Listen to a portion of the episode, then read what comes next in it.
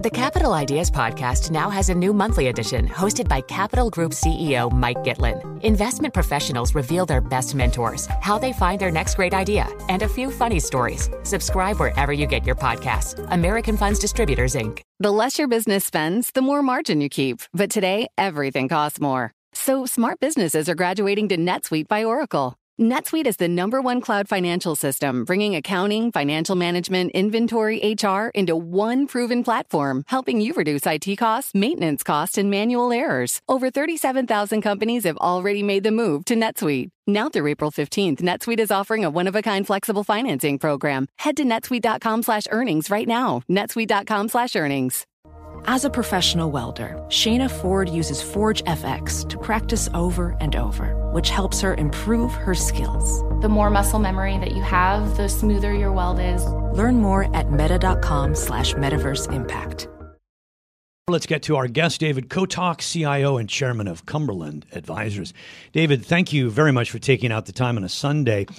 Well, yeah, it's a whole new week. Uh, you can get aggressively short here. You can try to ride this out to a certain degree, or you can try to be more opportunistic. What suits Mr. Kotok at the moment? Well, Bryan Rish, thank you for having me on uh, your show right after the Jackson Hole meeting. Pressure's on. uh, I'm I'm thinking we should all get on that moon rocket because we're going to need to get away from the trouble ahead. Uh, uh, markets responding as expected. Um, you just reported the picture in the futures market, and I think two things take away from Jackson Hole are important. Powell was clear, short, bitter, not sweet, and right to the point. Any doubts about Federal Reserve policy now? Should be set aside. But the Saturday sessions, which you just reported, the results about say the world is in tightening mode with the exception of Japan. And so the uh, hard currencies around the world, the euro, Swiss franc, if we look around the world, we have 80 countries now tightening policy in one way or another. Japan's the only exception. And what that says is global slowdown, global headwinds. And that's what markets have to face, whether they like it or not. Okay, definitely. But you know, that was the case before uh, Jackson Hole. But I mean, how did he materially change the narrative in your view, David? He reaffirmed 2% targeting.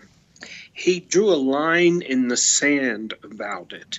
So we set aside this notion that maybe the Fed will accept 3 or 4% inflation. That's out. The second thing he said is we may have to do this longer than market agents think. We may be in this business of tightening for a while. And then we had the Loretta Mester uh, interview following in which she said, Look, we may be at 4% on a policy rate for a long time or for a sustained mm. period, words to that effect. I heard all that and I took my policy target treasury yield curve above 4% on all maturities.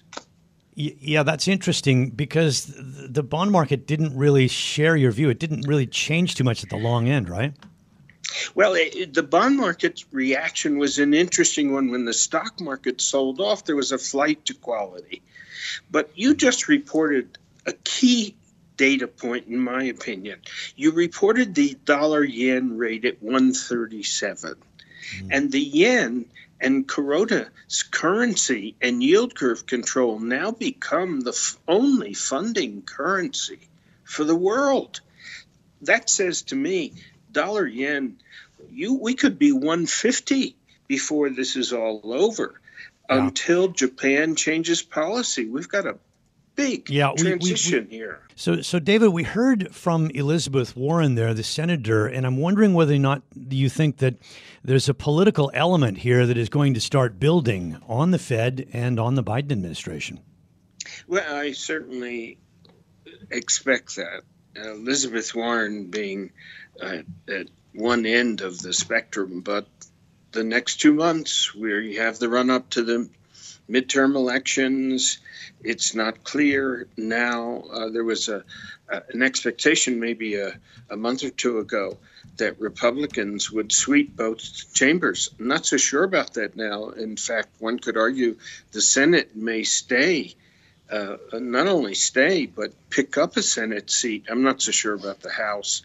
So that that has an impact, and for sure, uh, anything in the financial world and the Federal Reserve become convenient targets for politicians every single cycle. No reason to think this will be any different. David, uh, the thing is, though, that uh, uh, markets don't seem to mind gridlock. In fact, there's evidence to suggest that they actually quite like it. I, I think you're right, Rish. I, I, mean, if the if the Democrats get the Senate, pick up a seat or two, and the House becomes Republican, and that's possible. Uh, the Trump damage from all the disclosures doesn't seem to reach to the congressional races in the Republican oriented districts. Uh, so we may have gridlock. Maybe that's a good thing. They can't do as much damage when they don't have a supermajority of either party. Now, in terms of, of the hawkishness from the Fed, uh, we knew it was there, but we got confirmation from the chair himself. And, and the main transmission mechanism for us out here in Asia may well be the strong dollar. The dollar gained half a percent or so. And I'm wondering, you know, on the Bloomberg Dollar Spot Index, we're bumping up against the highest levels that we've seen in many, many years. We peaked up here in 2020 made a go at it just a couple of months back, and uh, we're back at close to 1,300 on the Bloomberg dollar spot. Do you think that this is the time that you know it's almost impossible to bet against the dollar at the moment? Uh, I I don't bet against the dollar. I I see the dollar as the you can be anti-dollar and say it's the least worst, or you can be pro-dollar and say it's the best. The outcome is the same when we look about the world and the structure of reserves, the dollar emerges as the choice. Um, there's an interesting disconnect now because reserve currencies used to function to counterbalance trade, and that worked well in an expanding globalization, integration, lower protectionism world. But the world is going the other way now. And therefore, the nature of the structure reserve currencies changes. Um, the most reliable policy currency emerges and becomes the desirable place to hold value. And so that's very favorable for the dollar. Well, it's not been very favourable to the euro, has it? I mean, we're sub parity, and people suggesting there's more pain in store, and uh, they could well be right, uh, David, given what's been happening in terms of uh, what is likely to happen in the winter an energy crisis which is looming larger and larger. And, and David, I mean, the thing is, the euro area will get it bad. So will the UK. In fact, uh, we've got households being warned that their gas bills and power bills are going to increase by 80% at the start of October. I mean, this is really, really very worrying. Uh, I agree, Rish. Uh, I, I think we're in for a rough period of time. And Mr. Putin's models and how he's applying his policy around the world is raising energy prices and making things more difficult, starving people.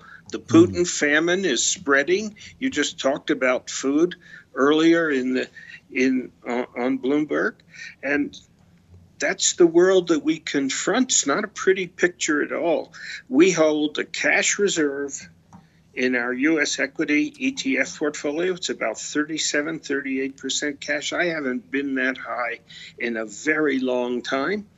And our sector choices are really limited now. Aerospace, defense, look at what you've been reporting about the world, healthcare, climate, renewable, sensitive areas. No banks, no interest sensitives. David, thank you so much for that. David Kotok there from uh, Cumberland Advisors. This is Bloomberg. Osage County, Oklahoma is getting a lot of attention right now. It's the setting of Martin Scorsese's latest film, Killers of the Flower Moon.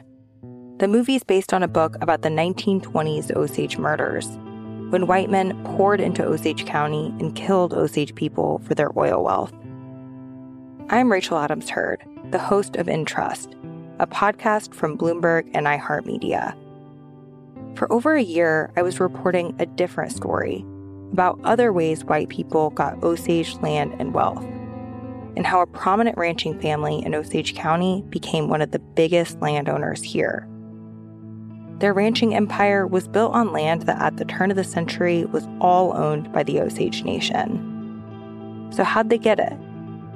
Listen to the award winning podcast In Trust on the iHeartRadio app, Apple Podcasts, or wherever you get your podcasts.